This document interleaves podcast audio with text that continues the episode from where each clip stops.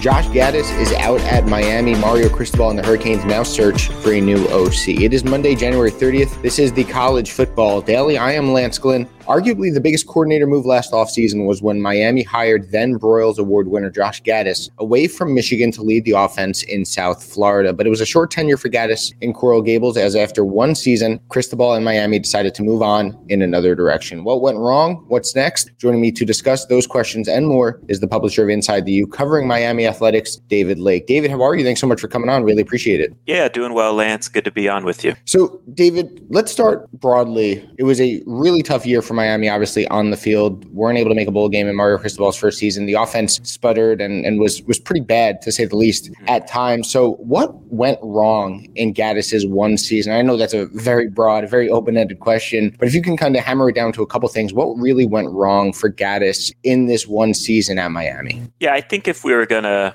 nail it down to one or two reasons why Mario Cristobal decided to go in a different direction after just one year, I think it comes down to two main points. And I think it's a failure to connect from a personality standpoint with the other coaches on staff, with the off field support staff members. I think he was abrasive and rubbed people the wrong way. And I think that was also the case too with the players in the locker room. I don't know if he connected as well as he could have with the quarterback room or the wide receiver room. And also, too, just the way the staff has to be structured with Josh Gattis as your offensive coordinator. He coaches wide receivers. So he's the wide receiver coach, offensive coordinator. And I think there was a little bit of a disconnect there with the quarterback room for that reason. Now he was still around and, you know, still had meetings with those guys, but for the most part, they were dealing with a quarterback coach. So I think there was a disconnect on, on both sides in terms of Gattis knowing what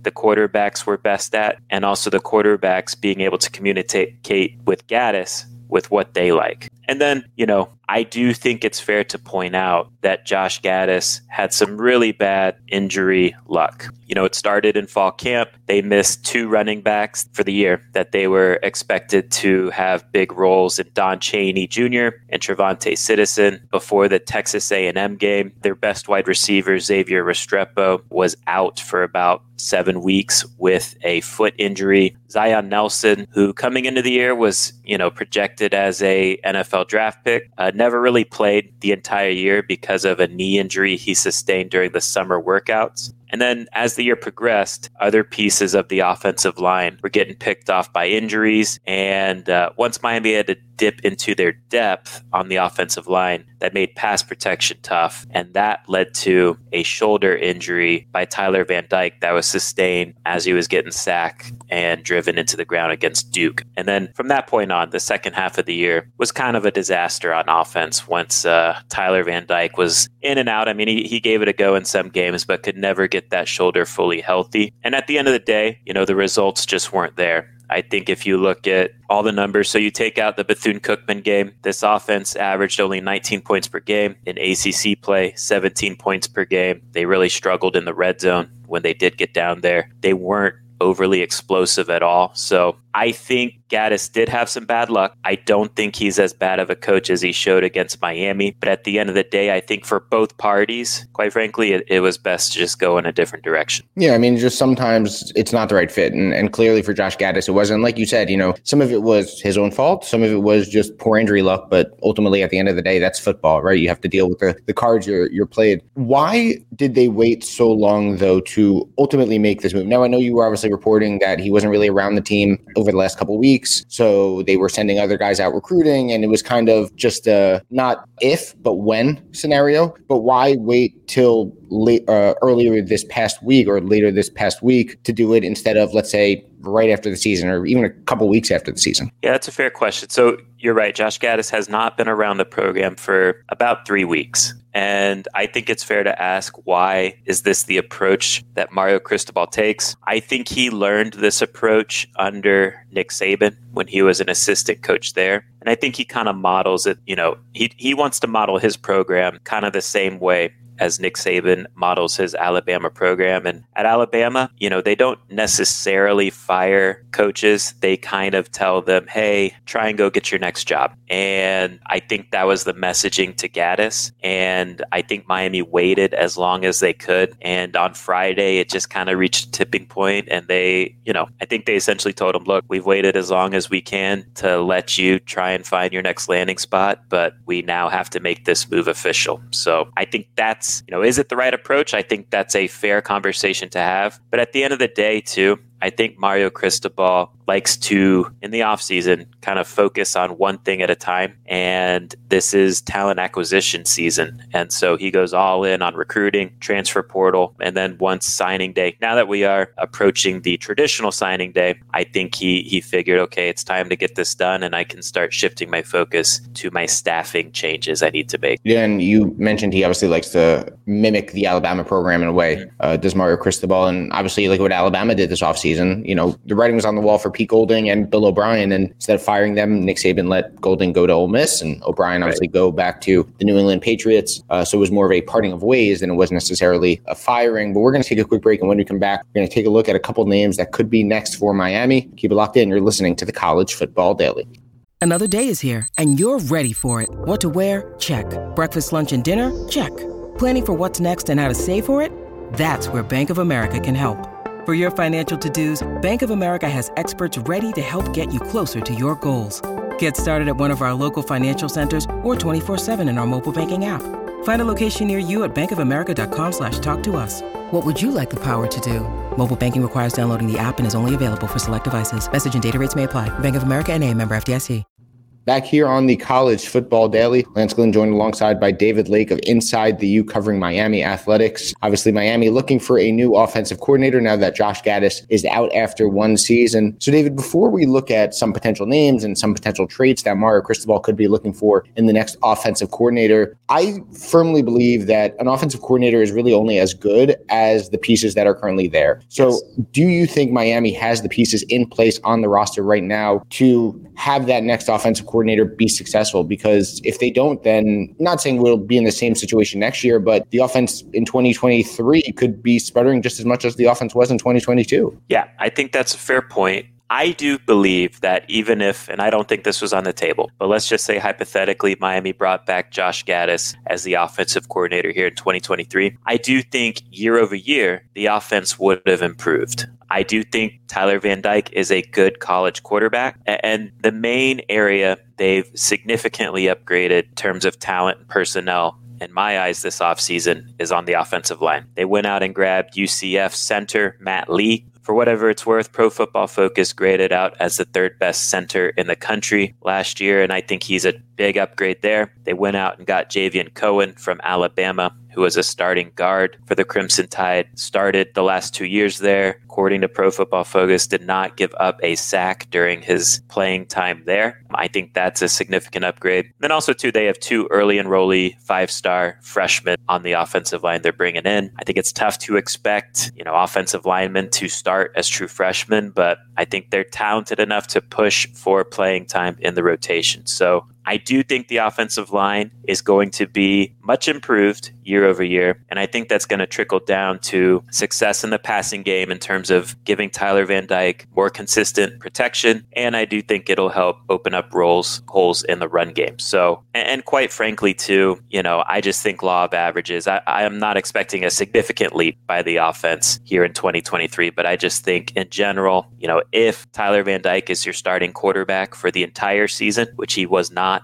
in 2022, I think the offensive output is going to be much improved. Now, receiver, outside receiver specifically, I think is still an area they need to attack in the May window for the transfer portal. And personally, I would like to see them add a little bit more of a veteran presence in the running back room. But they like TreVonte Citizen, who was hurt last year. They expected big things from him last year before he got hurt. And they also like incoming true freshman Mark Fletcher. So I do think it's going to be improved. Is it going to be a good offense? I don't know. But I do think even if it's an average offense, I think that is an improvement year over year. Before we talk talk about some names that that could end up as the next OC for for the Hurricanes. What are some traits that Mario Cristobal could be looking for in this new OC? Now, you said obviously Josh Gattis was the offensive coordinator. He was also the wide receivers coach. I feel like so often we see OC and quarterbacks coach. Do you think yeah. Gattis could be looking for someone more in that realm that also works more hands on with the quarterbacks as opposed to the receivers? Is he looking for someone with just a solely a different personality than Gattis had? Because, like you said, obviously there was some disconnect there. What kind of traits do you think he could be looking for in this next OC? I do think that the style of offense Josh Gattis runs is what Mario wants. He wants a power spread balanced offense between the run and the pass and an offense that can, you know, feature a big, powerful, athletic offensive line. You know, in terms of offensive coordinator quarterback, I don't think that's necessarily it's a non-starter if that's not happening, but I do think that could be the preference here, which for the most part is how things shake out at offensive coordinator, right? Typically it is the quarterback's coach. But yeah, in general, you know, I, I don't think he is the biggest fan of tempo. I think he likes to protect his defense. I think in general, right, he wants to have an offense that can somewhat mimic NFL offenses and maybe with, you know, sprinkle in some college approach as well from time to time. So yeah, I think power spread is is essentially what his vision is. Basically what Georgia is, what Alabama is. He believes, you know, if he can upgrade the talent, which takes time, then that offensive approach is what wins championships. So I think that's where his vision for the offense is. David, I'll let you go on this one. Miami offensive coordinator position is a is a coveted job. Mario Cristobal is only in now in going into year two who are some names that he could go after? What are you hearing? I know you put out a list on InsideTheU.com. What are some potential names that are being floated out there for this job at Miami? So, you know, we just went through this last year, right? So I think some of those names are still names to monitor somewhat. Know, last year, I think when we went through this process, I think his top candidate was Jason Candle, the Toledo head coach. I think my understanding is he circled back around on that situation as well. And that's why recently, last week, I believe it was last Tuesday or so, Jason Candle signed an extension with Toledo and got a raise too. So I don't think that's an option anymore. Tommy Rees, I think, was a guy Mario made a run at. I think when he hired Josh Gattis, that weekend, it essentially came down to Tommy Rees and Josh Gattis. Tommy Rees told him no, and so they went and hired Josh Gattis. How realistic is that? I have a hard time seeing it, seeing him leave Notre Dame for Miami, but he's a name Mario Cristobal likes a lot. Liam Coen is a guy Mario Cristobal made a run at, ended up going from Kentucky to the Rams. He comes back from the Rams to Kentucky, has a significant pay raise. I believe it's 1.7 million. It's been reported. So how realistic is that? And then I think too, there's former head coaches out there with offensive coordinator backgrounds that are intriguing. Marcus Arroyo, who was Mario's offensive coordinator at Oregon, he was just fired from his head coaching duties at UNLV. I've gotten a little bit of Scott Frost smoke here at Nebraska. I think that's a situation that Mario is definitely going to explore. Paul Chryst at Wisconsin makes a lot of sense. Dan Mullen's a name that's tossed out there. I don't know how realistic that is, but I think it could be explored. James Coley, I think, is a guy. He he was an offensive coordinator at Miami during the Al Golden era. He's currently at Texas A&M. He was Mario Cristobal's first offensive coordinator at FIU, and I do think there's a chance James Coley returns to Miami. Is it as the offensive coordinator play caller? I'm not sure about that, but could he be a co-offensive coordinator? I could see that. And then I think there's NFL options. You know, I think at this point with the with the timeline, you know, Mario Cristobal waiting uh, to make a move here, it does open up some NFL opportunities. And there's guys like Brian Johnson. I think that's interesting. The quarterbacks coach for the Eagles, who's coached at, at, at the college level. I think Joe Brady's a name that gets tossed out there, but I think he's happy in the NFL and, and his trajectory there in the NFL. And, you know, Jake Peetz is kind of an under the radar name that people have passed on to me. He's currently an offensive analyst for the LA Rams. Coach Cristobal has a big affinity for that LA Rams style of offense and Sean McVay and what they do offensively. Jake Peetz also spent some time as an analyst at Alabama Mario Cristobal has an affinity for that program as well. Jake Peetz was the offensive coordinator for LSU in 2021. So he's a name to keep an eye on too. And, you know, look, I'm sure just the nature of Mario Cristobal coaching searches, he looks under every rock when it comes to adding to his staff. And so I expect it to be not a long process, but I don't I don't think it'll be a quick turnaround in terms of a hire. So I think there's yes, he did wait a while to make this move, but I still think there's a ton of really good coaches out there. And it, and now it's just a matter of getting the right guy, right? Josh Gattis last year was a big name sexy hire, didn't work out. So now I think it's just got to be find the guy who will fit your staff, can connect with your players, and put your players in the best position to succeed. Yeah, you mentioned a lot of big names there. Uh, so certainly uh, won't be short on intrigue. Uh, this new hire for Miami. Of course, the Hurricanes looking for a new OC. Make sure to check out InsideTheU.com as they will be all over this search. Follow David on Twitter as well at David Lake 3. Really appreciate you giving me the time. Thanks so much for coming on. Remember to give us a five star rating and a review on Apple Podcasts. And of course, head on over to the 24 7 Sports YouTube channel and hit that subscribe button too. For David Lake, I am Lance Glenn. This has been the College Football Daily.